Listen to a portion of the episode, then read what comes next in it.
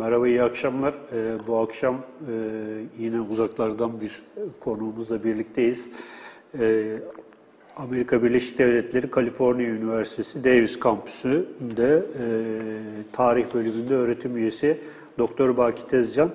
Baki Hoca e, Amerika'ya dönmeden önce e, sağ olsun bizi e, kırmadı, programımıza geldi. Hocam hoş geldiniz öncelikle. Hoş bulduk, sağ olun. Ee, Baki Tezcan'ın e, Medyaskop TV'de takip edenler bilecektir.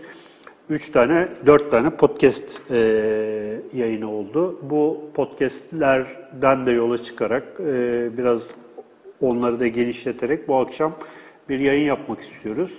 Yayınımızın başlığı da Osmanlı İmparatorluğu'nda İslam'ın dönüşümü. E, bu konuyla ilgili ilk soruyu Ozan'a bırakıyorum. E, hocam tekrardan hoş geldiniz diyorum. Buyurun Ozan. Hocam e, İslam'ın dönüşümüne gelmeden evvel aslında e, şeyi de konuşsak e, Amerika'da Osmanlı araştırmaları Ee, tabii, nereden geliyor, nereye gidiyor? Çünkü yani şu var mesela en iyi diyebileceğimiz araştırmalar Osmanlı tarihi çalışmaları yani Chicago'da işte daha önce Halil Mercan'ın kurduğu yer, e, bölümde Harvard'da e, yani birkaç daha üniversite var George Georgetown gibi. Buralarda oluyor. Buralardan iyi e, çalışmalar çıkıyor. E, bunun e, tarihsel kökeni nedir? E, ve siz de içinde yani batı tarafındasınız ama ben hep doğudan bahsettim. Batı tarafında olarak e, şey e, sizin üniversitede de böyle bir bölüm var. Genel olarak Amerika'daki Osmanlı çalışmaları üzerine biraz tabii, konuşsak. tabii.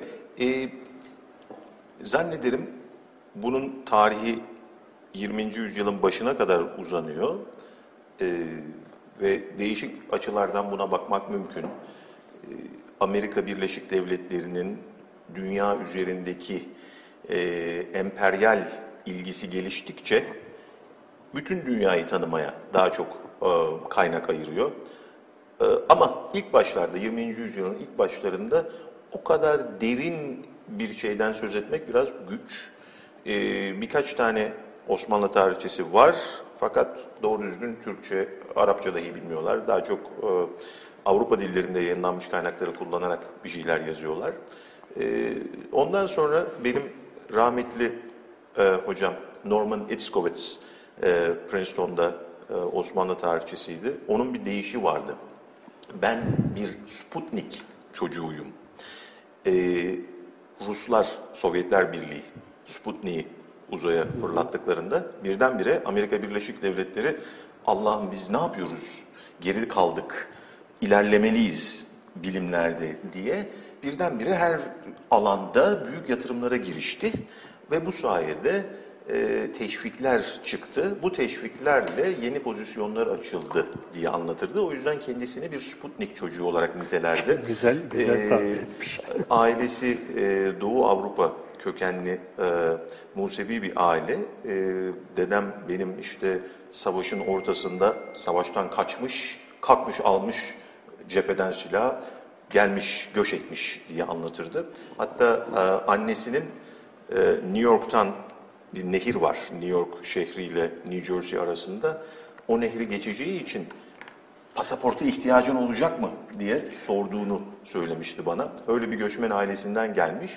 Ama New York'ta bir devlet üniversitesinde New York şehrinde okumuş. Ondan sonra da Princeton'da e, doktora için burs almış ve Princeton'da doktorasını aldıktan sonra da kendi hocası e, rahmetli olmuş. O da onun yerini doldurmuş. Böyle bir hikayesi vardı onun. E, onun hocasının hocasının hocası e, Boğaziçi'nin eski şekli Rob, Robert College'da hocaymış. Sonra Princeton'a gelince böyle Osmanlı tarihiyle ilgilenmeye başlamış. O ilk kişiydi. Ondan sonra onun e, öğrencisi onun yerini almış. Ondan sonra da benim hocam Norman Iskovic gelmişti. Yani demek ki 20. yüzyılın ilk yarısında birkaç kişi var. Ondan sonra ortalarında birdenbire sayı genişliyor ve artıyor. E, Harvard'da da e, ilgilenenler çıkıyor. Chicago'ya e, daha sonra Halil Bey geliyor. E, University of California Los Angeles aslında o da çok önemli bir merkez. Hatta e, belirli bir açıdan bakacak olursak Amerika'daki en iyi merkezlerden biri. Çünkü orada bütün Amerika'daki karşılaştırabileceğiniz tüm üniversitelerdekinden daha fazla Osmanlıca el yazmaları var. Ee, Andreas Tietze e, onları toplamış galiba o şekilde anlatırdı benim diğer hocam Heath Lowry. Heath Lowry UCLA'den doktorasını almıştı ve Tietze ile çalışmıştı ve o bana Tietze onları topladı diye söylerdi. Ya Tietze topladı ya da belki birisi büyük bir bağış yaptı tam bilemiyorum. University of California Los Angeles'ta çok geniş bir e, Osmanlıca el yazması koleksiyonu var ama tabii Farsça ve Arapça da var. Evet. Ya, e, UCLA bayağı iyiydi e, o yıllarda Andreas Tietze'nin ve daha sonra e, e, Shaw'un olduğu yıllarda. Ondan sonra e, meslektaşım Peterberg, Gabriel Peterberg bir süre orada kaldı daha yakın zamanlarda. O da emekli oldu. Şimdi onlar yine e, yeni bir yardımcı doçent alacaklar. UCLA tekrar e, canlı bir yer olacağını düşünüyorum. Ama söylediğiniz gibi Harvard'da Cemal Hocam, e, ondan sonra University of Chicago'da e, Halil Bey'den sonra Cornell Hocam. Onlar sayesinde e, Osmanlı tarihi bu iki yerde çok iyi gelişti. Hem gerek Cornell hocamız, e, Cornell Fleischer, gerek Cemal hocamız, Cemal Kafadar Osmanlı tarihini çok iyi desteklediler. E, bol doktor öğrencileri yetiştirdiler. Princeton'da ben bulunduğum sürede aynı anda üç tane hoca vardı. Yani ben ondan çok faydalandım. E, Norman Iskovitz oradaydı, daha emekli olmamıştı. Heath Lowry oradaydı, daha Bahçeşehir Üniversitesi'ne geçmemişti. Ve Şükrü Hanioğlu şu anda hala orada, o da oradaydı. Ee, ve Heath Lowry bir de bunun üç kişinin yanına bir özel fon bulmuştu. Ee, e, rahmetli Ertegün e, bir e, bağış yapmıştı. O bağışı kullanarak bir dördüncü hoca getiriyordu her yıl. Ee, böylece e, bir misafir hocanın da bulunmasıyla aynı yılda dört tane farklı Osmanlı tarihi hocası bir bölümde e, yer alabiliyordu. Mesela ben o sayede e, e, rahmetli Abdullah Kur'an'ı tanıdım e, ve e, Rıfat Ebul Hac'la tanışma fırsatı buldum ki o bende çok etkili oldu. Zannederim benim için Amerika'ya gitmenin faydası çok farklı e, geçmişlerden gelen farklı gelenekleri sürdüren hocalarla birlikte çalışma şansım oldu. Ama genel olarak sizin sorunuza daha net bir cevap vermek gerekirse zannederim Amerika Birleşik Devletleri'ndeki böyle yakın doğu çalışmaları bölümlerinde, e, tarihte, din çalışmalarında bizim bölgemizle ilgili çalışan farklı e, pozisyonlar oluyor. Mesela bir İslam hukukçusu olabiliyor, bir dinler tarihçisi olabiliyor, bir İran tarihçisi olabiliyor, e, bir Mogul, o Güney Asya tarihçisi olabiliyor, bir Kuzey Afrika tarihçisi olabiliyor ve böylece siz geniş bir yelpazede çalışıyorsunuz, bölge üzerine çalışıyorsanız. Daha da iyisi bir tarih bölümünde Avrupa tarihçileri oluyor. Böylece bir de o tarafa gidiyorsunuz. Dolayısıyla hem e, derinlemesine gidebiliyorsunuz, yani kendi çalışacağınız alanı derinlemesine öğrenebiliyorsunuz, hem de yayılarak e, karşılaştırma yapma şansı buluyorsunuz. Yani mesela e, ben doktor öğrencisiyken Princeton'da e, Michael Cook or- oradaydı. Hala da orada. Michael Cook e, or, İslam tarihi, aslında Osmanlı tarihine Osmanlı. girmiş ilk önce. Ee, çok da ilginç bir hikayesi var. Ee, Bernard Lewis'in öğrencisiymiş. Bernard Lewis, e, o da e, onu da kaybettik e, yakında. Ee, onunla çalışmış, bir tez bitirmiş, vermiş. Ee, Bernard Lewis bazı değişiklikler yapmasını istemiş. Ee, Michael Bay bunları yapmasam demiş. Bernard Lewis o zaman doktoranı alamazsın. Peki bu önemli mi demiş. O zaman Bernard Lewis açmış rehberi, telefon rehberini bu School of Oriental and African Studies Londra Üniversitesi'nde. Bunun doktorası yok. Bunun doktorası yok.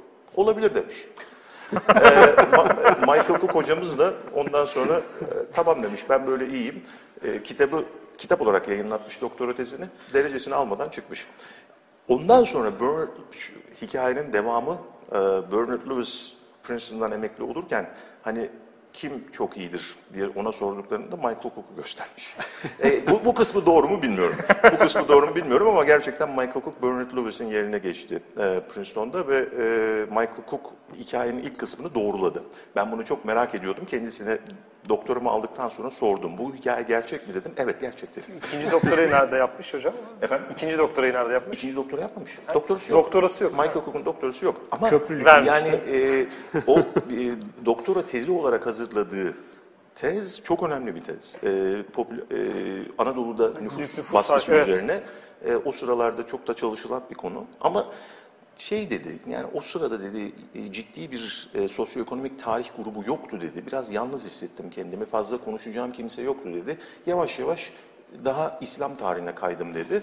E, ve erken İslam tarihinden orta çağlara kadar böyle İslam'la ilgili bir sürü önemli çalışması var. E, mesela onun bir e, metodoloji dersi vardı. Bize böyle işte hadis kaynakları nasıl kullanılır, tefsirler, neyi aradığınız şeyi nerede bulursunuz, bir Kur'an ayetine nasıl, nerede e, bulacaksınız da geçtiğini gördüğünüzde onu o şekilde tespit edebileceksiniz. Böyle işin ABC'si sayılacak şeyleri e, grup halinde bize kısa ödevler vererek gösterirdi. E, bölümde aynı zamanda bir ayetullah vardı. İran'da e, e, Profesör Müderrisi hala oradadır. E, e, İran'da Homeyni'nin öğrencisi olmuş. Ama e, İran devriminin sonrasında ortaya çıkan durumdan çok hoşnut kalmamış ve e, İngiltere'de Oxford'da bir de orada doktora yapmış. E, dolayısıyla hem eski geleneği çok iyi biliyor e, hem de Batı geleneğini çok iyi biliyor. O da İslam hukuku dersleri verirdi. Mesela ben ondan İslam hukuku dersi de almıştım iki tane. E, büyük bir şans. Böyle bu türden insanlarla aynı yerde çalışabilmek e, insana farklı e, şeyleri görebilmek, değişik karşılaştırmalar yapabilmek şansı veriyor. Yani devamlı kendi tarihinizi düşünmektense e, kendi tarihinizi başka tarihlerle karşılaştırmalı olarak görebiliyorsunuz. Biraz daha e, geniş bir açıdan baktığınızda da dar açıdan baktığınızda göremediğiniz bazı şeyleri görebiliyorsunuz. Zannederim Amerika'nın e, kattığı, buradan giden öğrencilere kattığı önemli bir şey bu.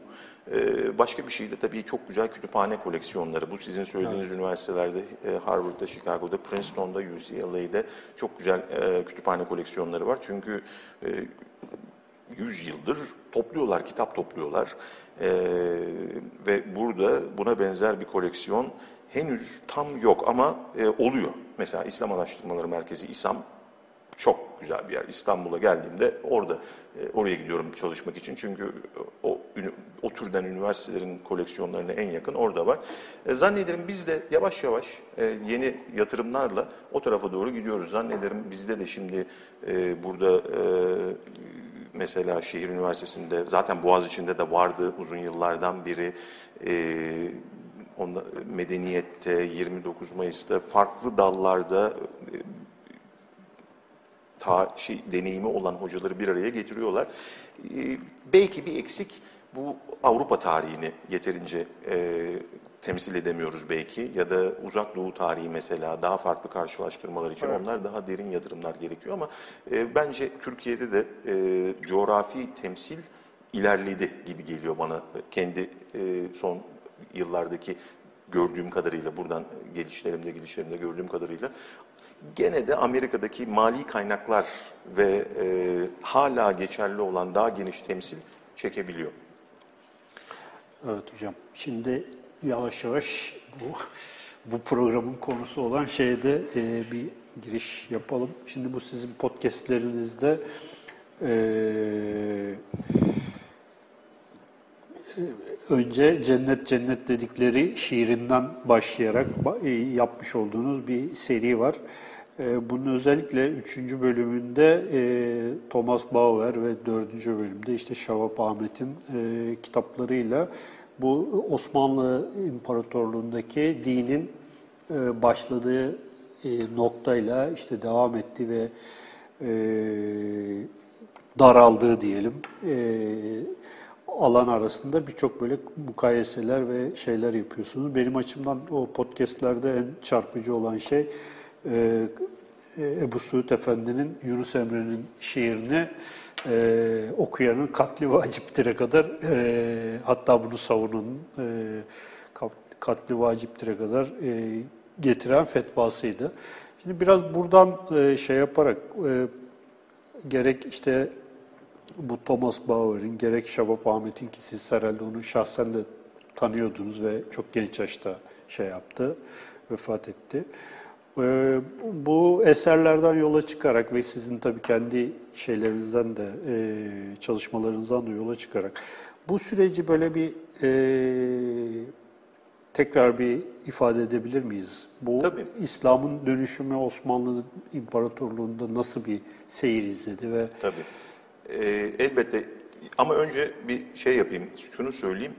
Bu benim hala düşünmekte olduğum bir konu. Evet. Böyle çok net bir cevabım yok. Ama e, bu konunun hep birlikte düşünülmesinde fayda var diye düşündüm. O yüzden biraz e, podcast'ı da e, yapmaya çalışıyorum. Hani e, sesli düşünelim. Belki birilerinin aklına bir şeyler gelir onlardan duyulur. Ve çok çok önemli.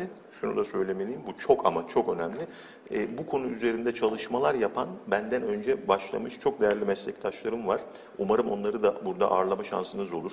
Tiana Kristic ve De- Derin Terzioğlu. Tiana Kristic e, Budapeşte'de, Orta Avrupa Üniversitesi'nde ve Derin Terzioğlu Boğaziçi Üniversitesi'nde. E, o meslektaşlarım e, 2000'li yılların ortalarından beri bu konuda e, çeşitli şeyler düşünüyorlar, yazıyorlar E, ve benim okuduğum e, Thomas Bauer ve Şahap Ahmet'in kitapları ki derin bana Şahap Ahmet'in kitabını okumam konusunda hatırlatma yapmıştı. Ben kitabı almıştım ama daha okumamıştım.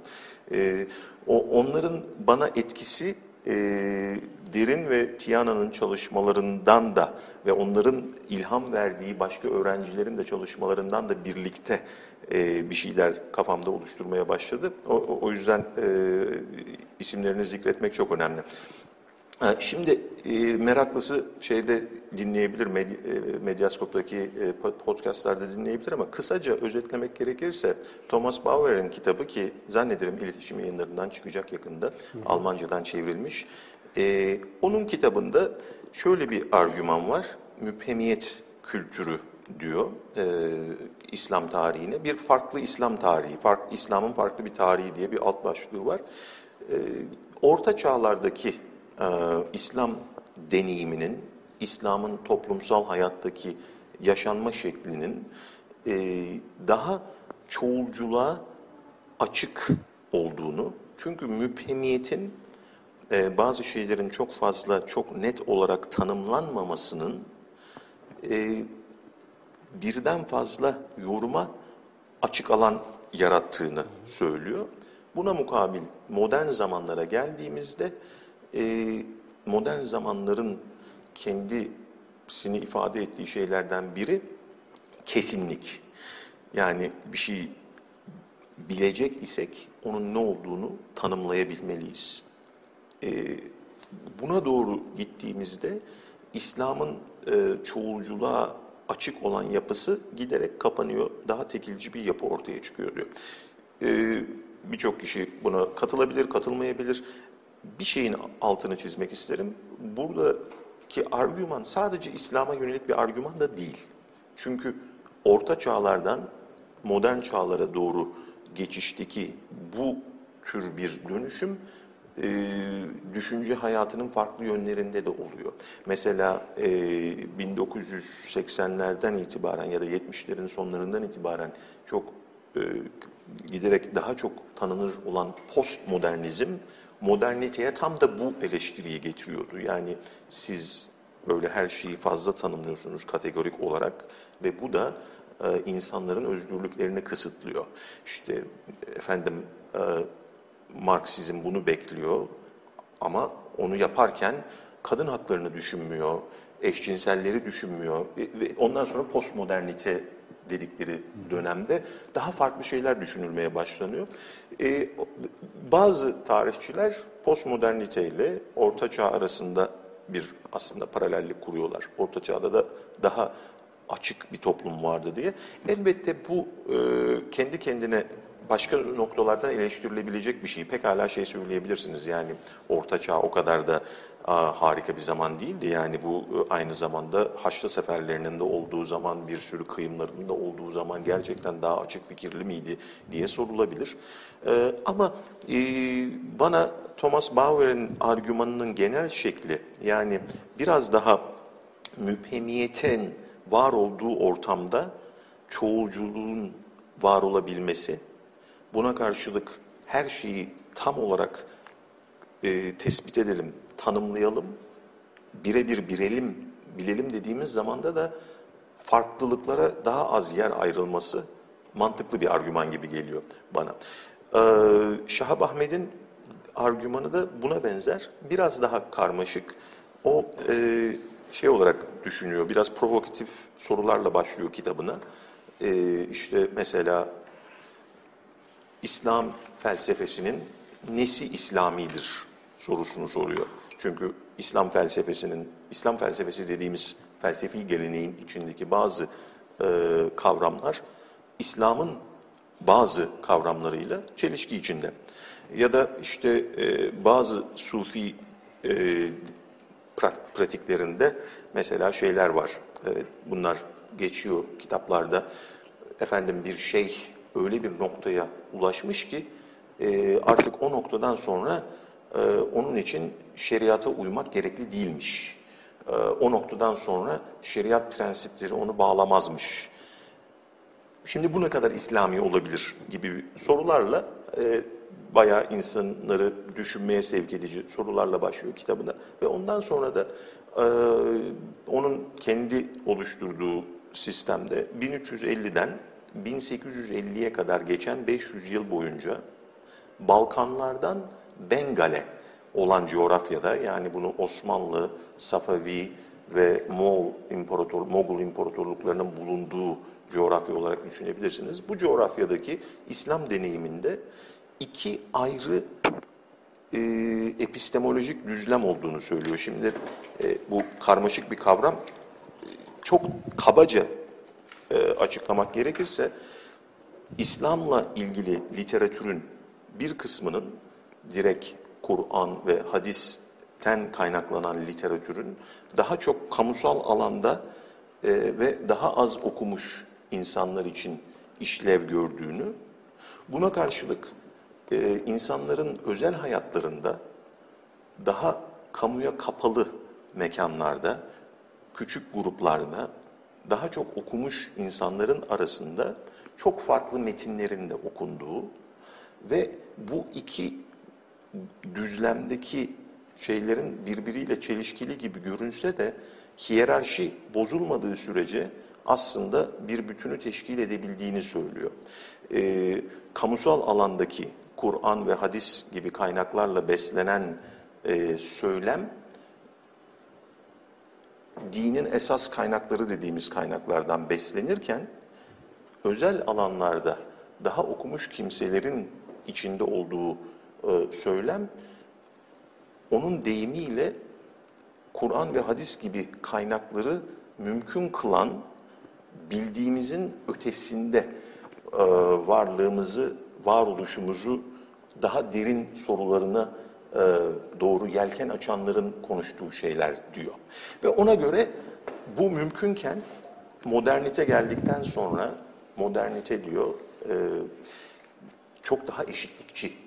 Eşitlikçi olunca da iki ayrı grubun iki ayrı gerçeklik e, düzlemi olamaz. Her şey bir olmalı gibi bir şeyle her şey kamusal alandaki söyleme indirgendi modern zamanlarda diyor. Hı hı. Gerek Şahap Ahmet'inkisi, gerek Thomas Bauer'inkisi e, çok insanı düşünmeye sevk eden portreler. Ancak ikisinde de bir e, modernitede Avrupa'nın gel, gelmesiyle işlerin değiştiği gibi bir e, son var hikayelerde. Her iki hikayede de Thomas Bauer kartezyen akıl e, kolonyalizmin gelişmesiyle kartezyen akıl geldi ve o böyle tek şeyi kabul ettirdi diyor. Şahap Ahmet de rahmetli o da e, e, kolonyalizm geldi, moderniteyi getirdi. O yüzden bu hiyerarşi sona erdi diyor.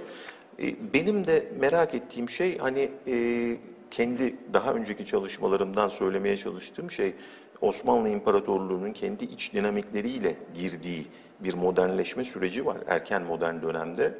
Acaba dinin dönüşümünü de bu sosyoekonomik ve siyasi dönüşümle paralel olarak takip edebilir miyiz? Yani e, benim birinci kitabımda umarım önümüzdeki yıl Türkçe okumak mümkün olacak. Ee, İkinci Osmanlı İmparatorluğu. O kitapta söylemeye çalıştığım şey e, 16. yüzyılın sonlarından itibaren giderek güçlenen bir e, sosyoekonomik dönüşüm siyasi sistemi de dönüştürdü. Ve daha siyaset alanı açıldı. Çok keskin çizgilerle ayrılan kast sistemi gibi bir sistem, gerçi hiçbir zaman kast sistemi gibi değildi ama daha net ayrılan iki sınıf ortadan kalktı, aşağıdan yukarıya çıkışlar oldu.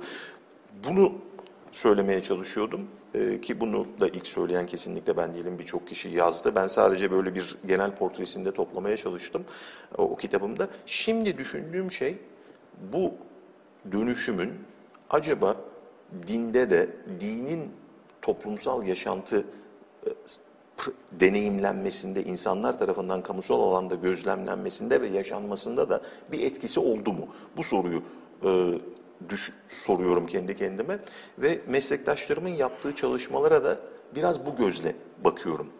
E, Derin e, Terzioğlu, Tiana Kristich, e, onların kavramsallaştırması e, bu sürece sünnileşme, sünnileştir, sünnileşme zannederim daha doğru olur ya da sünnileştirme diyebiliriz. Bu şekilde e, bir isim veriyorlar. E, sünniliğin giderek daha e, önem kazandığını ve tanımlanmasının ne olduğunun çok giderek altının çizildiğini e, söylüyorlar. Bu konuda yazılmış birçok makaleleri var. E, benim onunla ilgili küçük bir çekincem var. E, mesele sünnilik mi, yani sünnileşme mi, yoksa sünniliğin tanımının değişmesi mi sorusunu soruyorum. Ve burada e, şeyi denemek istiyorum açıkçası. Bilmiyorum e, ne kadar e, bilirsiniz. Max Weber'in e, şey İngilizce'de e, çok kullanılan e, disenchantment İngilizce tabiri var. E, bu aslında daha da eski bir Alman şairin bir şiirinden çıkıyor. Yani orta çağlarda sihirliydi ortam ve modern çağlara doğru gelirken her şey sihrini kaybetti. Büyüsünü kaybetmesi, dünyanın büyüsünü kaybetmesi, bunu dünyanın e, sihrini kaybetmesi diyebiliriz, gaybini kaybetmesi diyebiliriz, e, değişik şeyler üzerinden düşünebiliriz. E, e, Max Weber bunu protestan Hristiyanlıkta buluyor. Protestan Hristiyanlığın bu dönüşümü temsil ettiğini düşünüyor. Ee, şeyde Katolik Hristiyanlıkta olmayan daha böyle disiplini disipline yönük dönük e, fazla böyle e, veli evliyaların içinde olmadığı e, resimler vesaire ortadan kalkıyor. Her şey çalışmaya dönüyor. İşte o sürece bu ismi veriyor. E, ve bu yazılarında aslında İslam'dan da bahsediyor Max Weber. Fakat İslam'da e, Sufiliği çok güçlü görüyor. E, ve Sufilik daha böyle e, kendinden geçip e, aşkla, sevgiyle dolup e, zikir ayinlerinde e, coşup daha farklı türden bir dinsel deneyim. Bu deneyimin bu disiplinli protestan türü şeye pek izin vermediğini sonuçta söylüyor. Ama e, bazı açılardan baktığımız zaman aslında 17. yüzyılda Kadızadeliler hareketinin nelerden söz ettiğini e, dikkatle takip edersek aslında bana öyle geliyor ki 17. yüzyılda bu tür bir dönüşümün Osmanlı İmparatorluğu'nda da yaşandığını e, tahayyül edebiliriz. Çünkü Kadızadelilerin karşı çıktığı şeyler biraz o yönde olan şeyler. Tabii bu sakın burada bir, bir adım geri atmak istiyorum. E, bu çok önemli. Şey olmasını düşünülmesini istemem. Bunun iyi bir şey olduğunu söylemiyorum. Yani e, daha akılcı bir din anlayışı, daha sihirden yoksun bir din anlayışı daha modern olabilir ama bu daha iyi anlamına da gelmiyor. O çok önemli. Onun altını çizeyim. Çünkü bu hani Kadızadelilerin yaptıklarını olumlamak gibi bir niyetle söylemiyorum. Daha çok onların yaptıklarının neye benzediğini düşünürsek bu bize neler hatırlatır, neler düşündürür diye e, söylüyorum. Onla, o açıdan baktığımız zaman Kadızadelilerin yaptıklarının bazılarında bu türden bir yön bulabiliyoruz. Ve bazı meslektaşlarım mesela Girit'te çalışan Marinos Sarıyennis e, Kadızadeli hareketiyle yeni bir e, ticaret ahlakını arasında da ilişki e, kurmayı önerdi. Yani bu işin bir de sosyoekonomik tabanı var. Yeni bir ticaret eliti geliyor ve o elit Yeniçerilerin elinde olan tüccarlar, on, onlarla ilişkili olan tüccarlara karşı kendisine yer açarken bunları kullanıyor gibi. Yani hem dinler tarihi açısından değişik bir gözle bakabiliriz bu harekete hem de sosyoekonomik ilişkileri açısından. Burada bir ben kısa ara vereyim, size e, sorularınızı alayım, ondan sonra devam ederiz. Ben de buradan e, e, bir soru soracaktım aslında. Tam da e, şey oldu, ara, ara vermek iyi oldu. E, şimdi sizin ikinci e, imparatorluk kitabınızda bir şey var. E, yeni bir tarihlendirme de, e, denemesi var şeyin. Osmanlı İmparatorluğu işte 1300 ile 1453 arası feodal e, beylikler diyelim, feodal krallık dönemi. 1453-1580 birinci imparatorluk, 1580 e, 1826 e, ikinci şey ikinci e, ikinci imparatorluk. Burada 1453 özel, özelinde konuşursak İstanbul'un fethi ve e, şehirleşme özellikle e, 1453'ten 1580'e kadar giden süreçte e, Osmanlı İmparatorluğu'nun büyük bir birlik sağlaması bu hem siyasi bir birlik hem de e, bir refah birliği gibi. Yani bir belki bir Pax Mongol veyahut da Pax Romana diyemeyiz ama bir Pax Ottomana e, kuruluyor şeyde Orta Orta Doğu Balkanlarda ve şehirleşme de e, bununla beraber gidiyor. Şehirleşme dediğimiz zaman da bu, bu işin içine biraz da sekülerlik de giriyor. Yani e, mesela e, Cabiri'nin e, İslam siyasal aklı veyahut akıl serisinde o, o şeyde bir e, şey e, kitap kitap serisinde şöyle bir şey var. E, özellikle 750'lerde e, işte şeyden e, İslam'ın doğuşundan 150 150 sene sonra şehirlerde şeyin doğduğunu iddia ediyor. E, tasavvufun işte münferit olarak ortaya çıktığını söylüyor. Onun da sebebi işte şehir hayatı, özellikle şehir hayatıyla beraber gelişen fıkıh, buna karşı insanların şeye özlemi, dini duyguları yaşamaya doğru özlemi ve bireysel çabalardan ortaya çıktığını söylüyor. İşte bildiğimiz Beyazıt Bistami yahut da e, Veysel Karani gibi figürler ilk başta böyle akla gelen.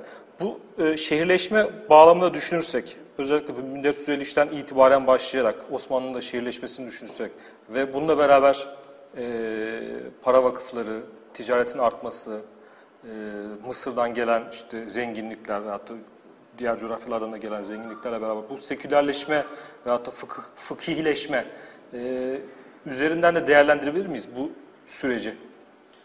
E, zannederim fıkhın önem kazanması kesinlikle doğru. 1453-1580 döneminde giderek daha önem kazanması çok doğru. E, buna sekülerleşme demek belki e, biraz düşündür, üzerinde düşünülmesi gereken bir şey. E, bunun çünkü dünyevi tarafları kesinlikle var. Çok çok var. Mesela çok bariz en siz söylediğiniz para vakıfları örneğinde olduğu gibi para vakıflarında 16. yüzyılda Kanuni Sultan Süleyman döneminde ciddi bir tartışma yaşanıyor. Paranın vakfedilmesi Hanefi fıkhında uygun görülmeyen bir şey ama buna karşılık pratik çoktan almış başını yürümüş.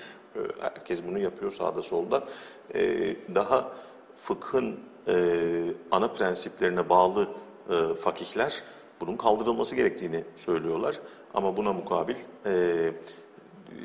biraz daha toplumsal gelişmenin hukuku etkileyebileceğine herhalde aklı yatmış fakihler Hanefi fıkhının geçmişlerin yüzyıllarında birinde bir e, azınlık görüşünü alıp biraz dönüştürüp bu bunu bir şekilde meşru kılabilir gibi söylüyorlar ve ondan sonra da sonuçta diyorlar sultanın kararıdır.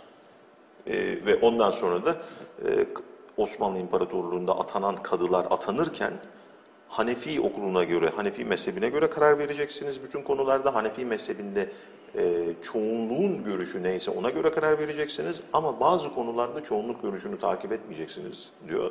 Ve bu konuların en önemlisi para vakıfları. Para vakıflarında Hanefi okulunun çoğunluk görüşünü takip etmeyeceksiniz. Çünkü bu konuda sultanın emri vardır diyor.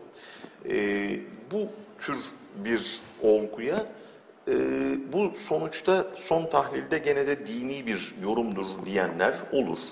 Çünkü işte Kur'an'da aynı zamanda e, otorite sahiplerine e, onların dediklerini takip edin, onların dediklerine uyun diyor.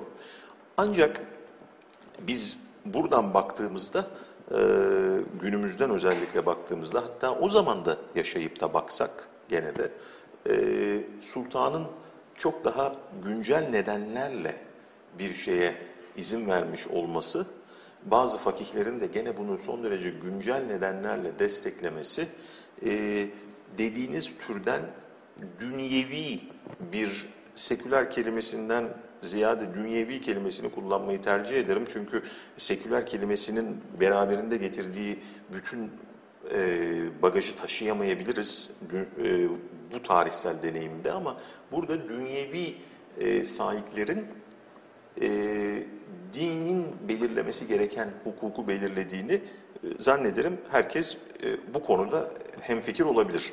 Ama bazı arkadaşlar ve meslektaşlar bu dünyevi sahiplerin gene dinin içinde yer aldığını ileri sürebilirler.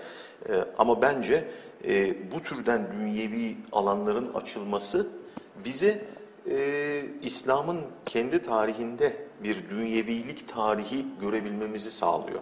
O anlamda bu söylediğiniz şehirleşmenin beraberinde birçok dünyevi ilgiyi, dünyevi a, yatırımları, a, ilgi alanlarına getirdiği kesinlikle doğru.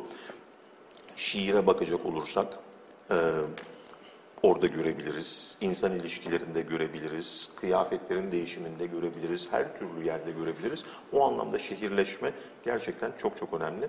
E, ve o da bu dediğiniz 1953-1580 döneminde e, çok önemli, e, çok hızlı ilerliyor. İstanbul'da olsun, başka şehirlerde de olsun. Osmanlı İmparatorluğu aslında yoktan şehirler yaratmış da bir imparatorluk. Saraybosna e, yani orada bir şehir yoktu. Onun benzer başka örnekler de var Osmanlı ve bu, bu dönemde bu şehirler gerçekleşiyor, büyüyor. Balkanlara baktığımızda Balkanlarda birçok yerde e, Osmanlı İmparatorluğu'nun fethinden önce çok küçük nüfusu olan yerler Osmanlı İmparatorluğu fetihlerinden sonra büyüyor e, ve şehir haline geliyor. Ve bu zannederim 15. yüzyılın ikinci yarısı 16. yüzyıl boyunca çok önemli gelişmeler e, dünyevileşmeyi de beraberinde getiriyor diyebiliriz kesinlikle. Yani bu şey manada ben sordum çünkü İbn Halduncu bir manada çünkü orada hani, Bedevilik, Haderilik diyalektiğinde hep şehir e, sizin şeyini kullanarak dünyeviliği e, hı hı. temsil ediyor ve yani şeyde Osmanlı tarihi de bir kısmıyla şey uyuyor tabi İbn Halduncu teori ama şehirleşme e, teorisi açısından da o işte e, seküler yani dünyevilik hı hı. E, şeyini e, muhafaza ediyor. E, peki bunu biraz daha e, ileri götürsek yani o sizin bahsettiğiniz iki e, epistemolojik katmandan bahsettiniz. Bir tanesi işte kamusal olan, diğeri de özel hayat.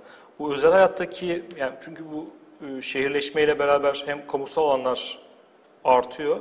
Bir yandan da insanlar özel özel hayatlarına da daha fazla temas etmeye başlıyorlar. İşte işte belki kahvehaneler onu özel hayata mı girer artık kamusal alana mı girer onu belki açabiliriz. Veyahut da özel işte e, hanelerde, kapı halklarında veyahut da işte, şeylerin, vezirlerin yahut da e, zenginlerin etrafındaki o sohbet halkalarında neler konuşuluyordu, neler okunuyordu?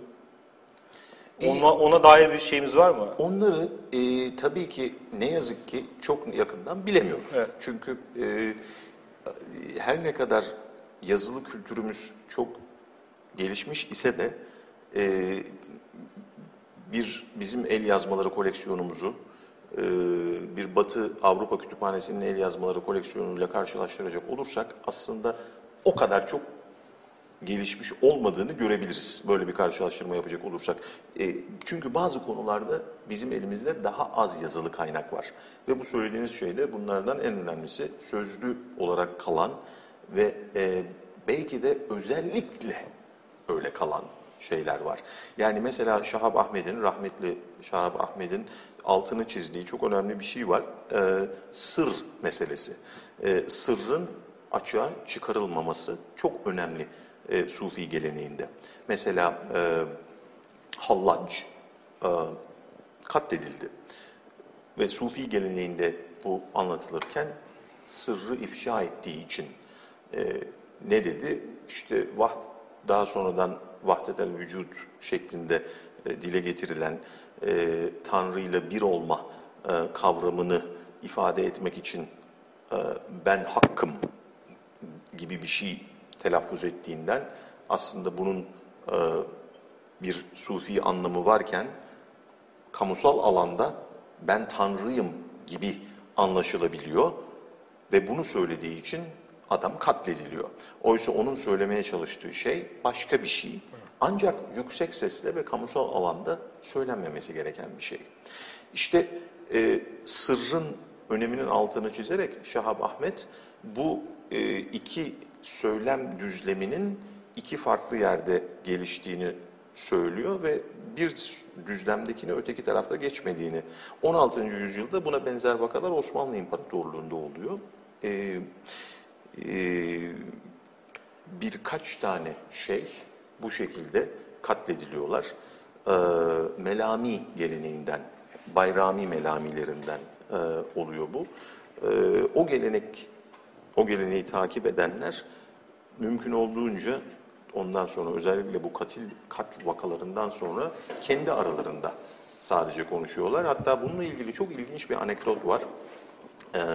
Şimdi melamiler e, melami kelimesi nereden geliyor vesaire bunların çok uzun e, hikayeleri var. Abdülbaki Gölpınarlı e, hocamız rahmetli onun e, çalışmalarıyla bu konuda en ileri adımlar atıldı. O zamandan beri yapılan şeyler onun çalışmalarına birer dipnot gibi. Ama e, melamiler mümkün olduğunca e, kendilerini e, bir anlamda neredeyse İslam'ın onlardan beklediklerinin tersini yaparak Tanrı'nın kendilerine vaat ettikleri güzellikler için değil, Tanrı'yı sevdikleri için yaşıyorlar bu türden bir felsefeyle bir kısmı yaklaşıyor. Çok kabaca özetledim. E, ve o nedenle de mesela namaz kılmıyorlar. Ve e, mesela e, ama bu yanlış anlaşılmasın. Böyle şeyleri bir defa söylediğinizde cümleler sonra dışarı çıkabiliyor. Bu bütün melamiler bu fikirde demek anlamında da değil. Daha sonra çok farklı yorumlar da geliyor. Ama 16. yüzyılda bazı melami şeyhleri e, son derece radikal ifadeler çıkartıyorlar ağızlarından ve bu nedenle de katlediliyorlar. Bunun akabinde 16. yüzyılın sonunda 17. yüzyılın başında melamiler çok daha sessiz ve derinden hareket etmeye başlıyor. Ve e, bunların arasından bir tanesi e, hakkında bir sürü dedikodu dolanıyor şehirde. E, şeyhler camilerden bu adamın yakalanıp katledilmesi gerekir. Bu adam e, işte nedir? E, muhakkak e, bunun icabına bakılmalı gibi şeyler söylüyorlar. Ondan sonra bir şeyhlerden biri, bu vaizlerden biri mahallesinde tanıdığı adama işte görüyor musunuz diyor böyle böyle insanlar var diyor. İşte bunlar bunların katledilmesi lazım değil mi diyor. Karşısındaki sen bu kişi hakkında ne biliyorsun diyor. Valla bir şey bilmiyorum diyor. Sen beni nasıl bilirsin diyor. İyi bilirim. İşte o aradığın kişi benim diyor.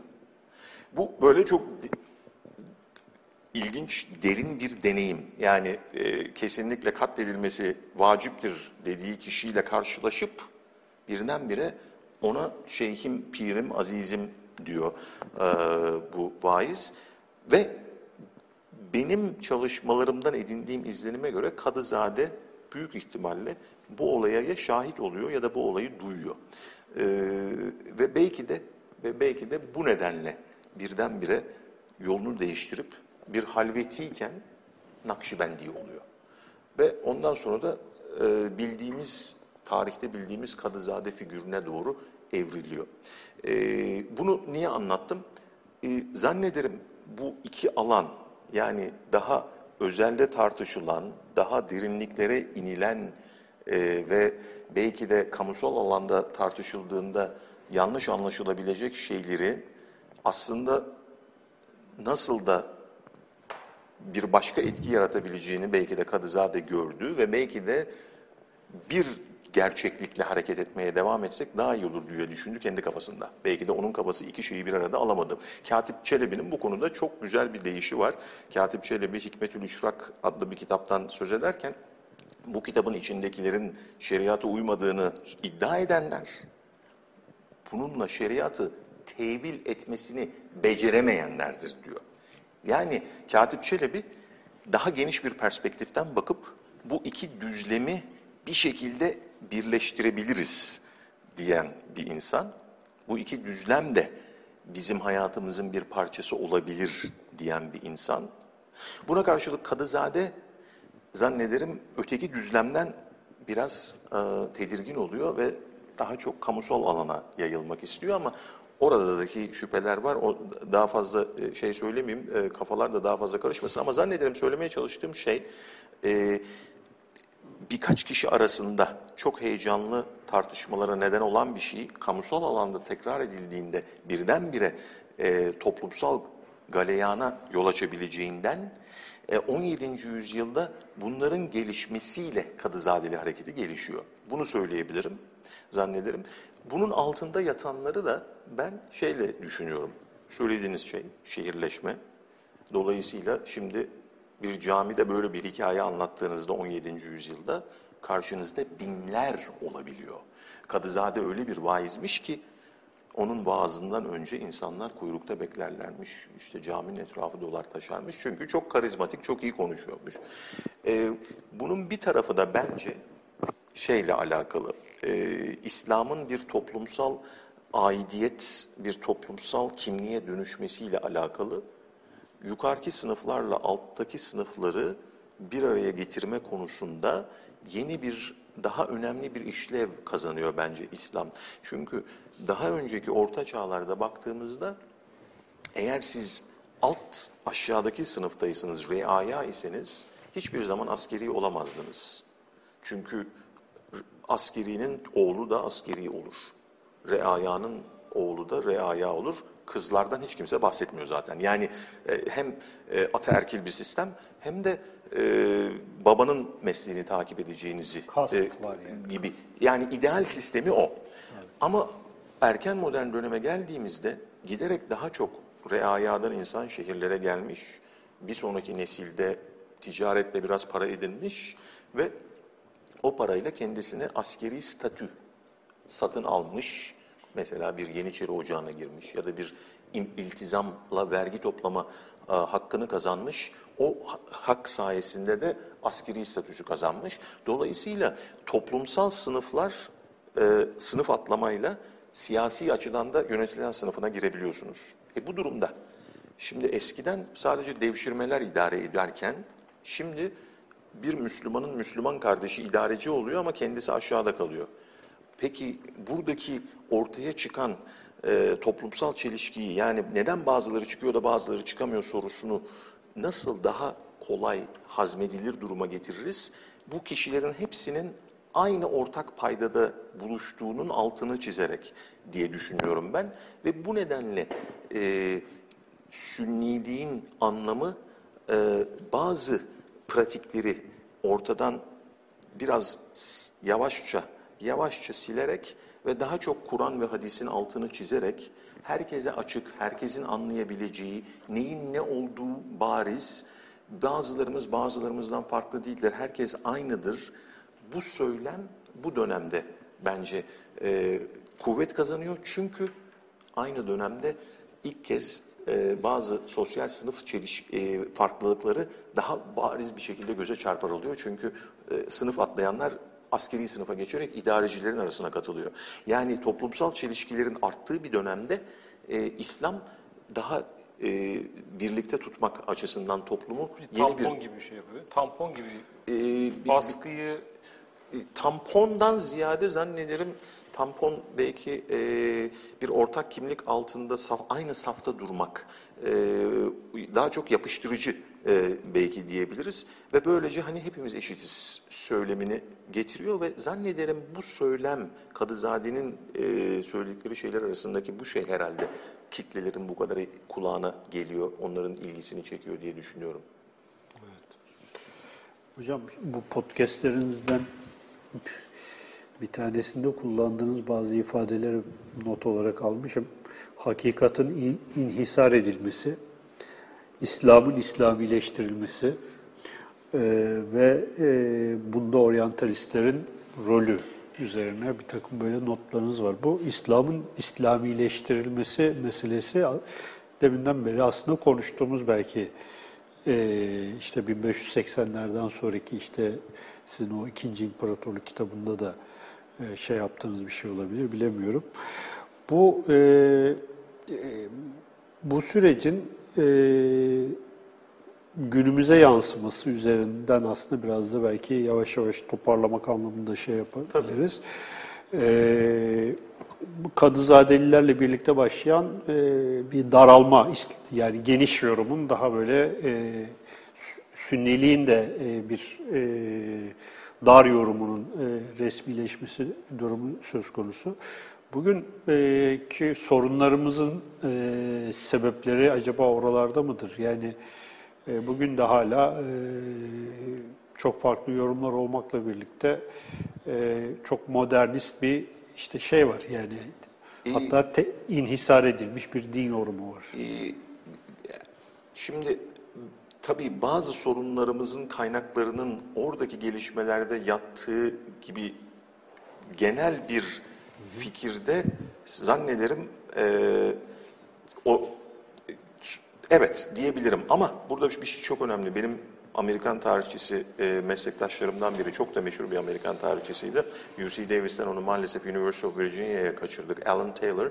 Onun e, Amerikan tarihiyle ilgili yazdığı bir kitabın girişinde sözünü ettiği bir şey var. Yani e, tarihte bir yandan tarihçinin işi, bir yandan uzun vadeli gelişmeleri düşünerek e, büyük şey resimleri görebilmek ama öte yandan da aynı zamanda o gelişmelerin içinde e, bazı şeylerin aslında e, daha kısa vadede başka nedenlerle olduğunu da hatırlamak. Yani bir yandan geçmişten gelen bir şeyin bugüne doğru evrildiğini hayal edebilmelisiniz.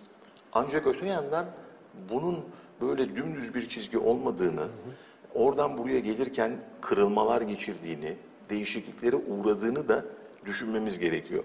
İslam'ın İslamileştirilmesi e, bu Thomas Bauer'in kitabının Almanca'ya çevrilmesinde kullanılmış bir tabir.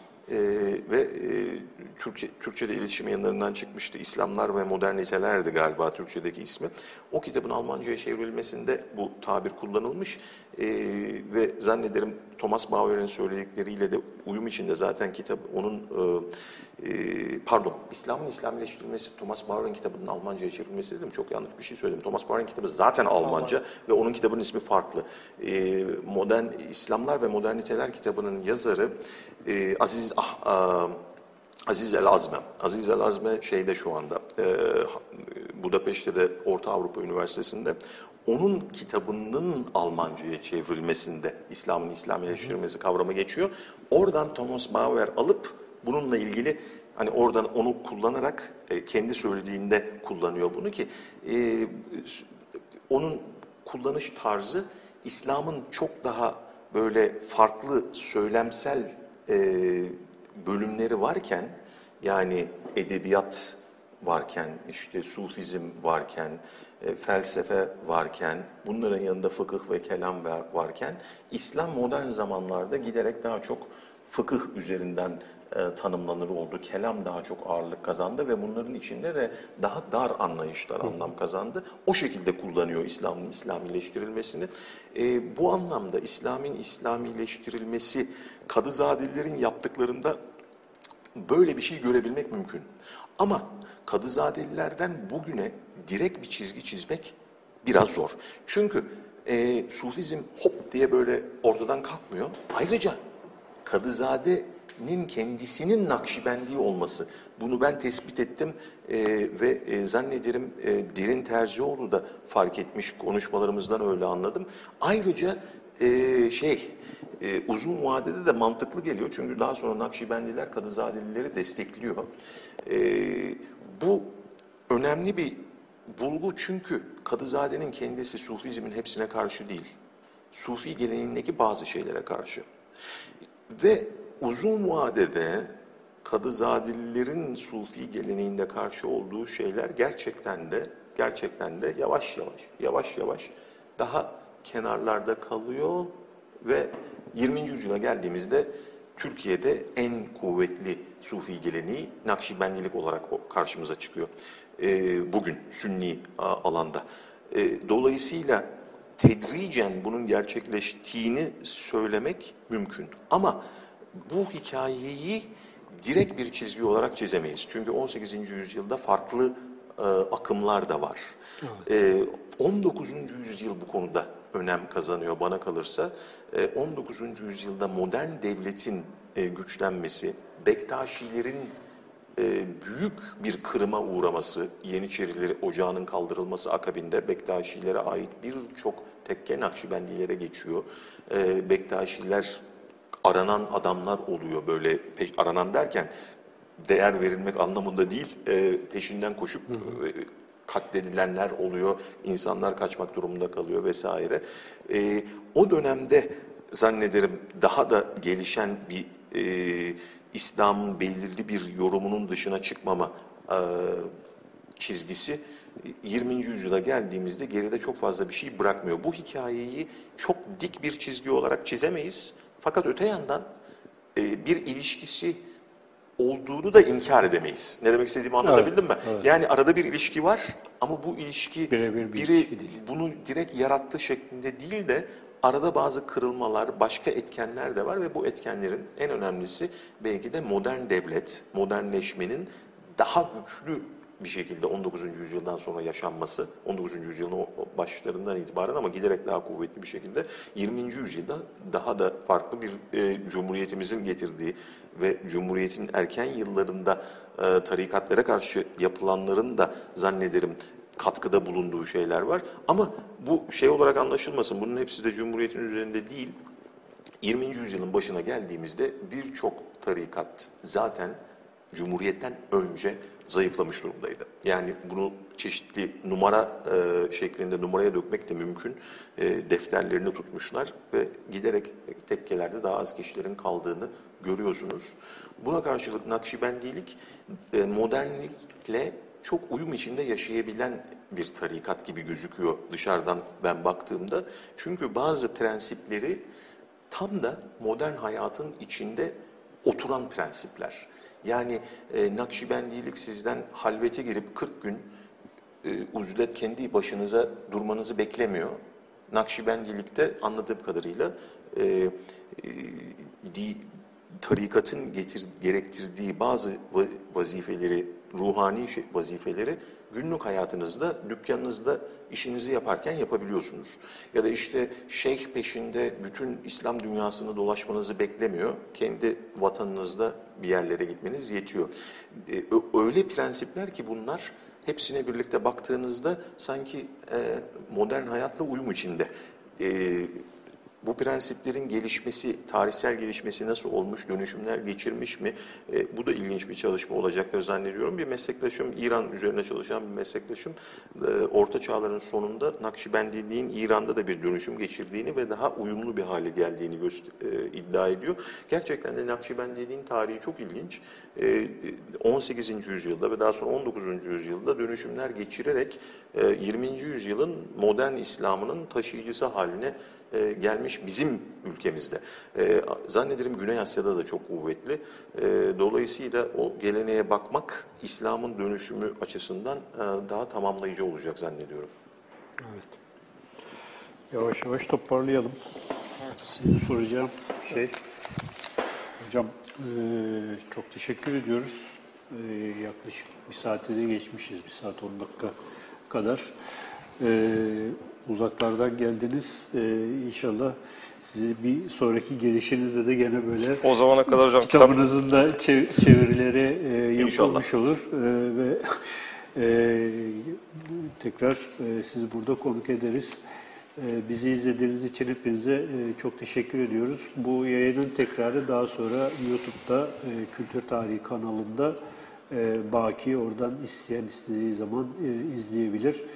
Hepinize iyi akşamlar diliyoruz.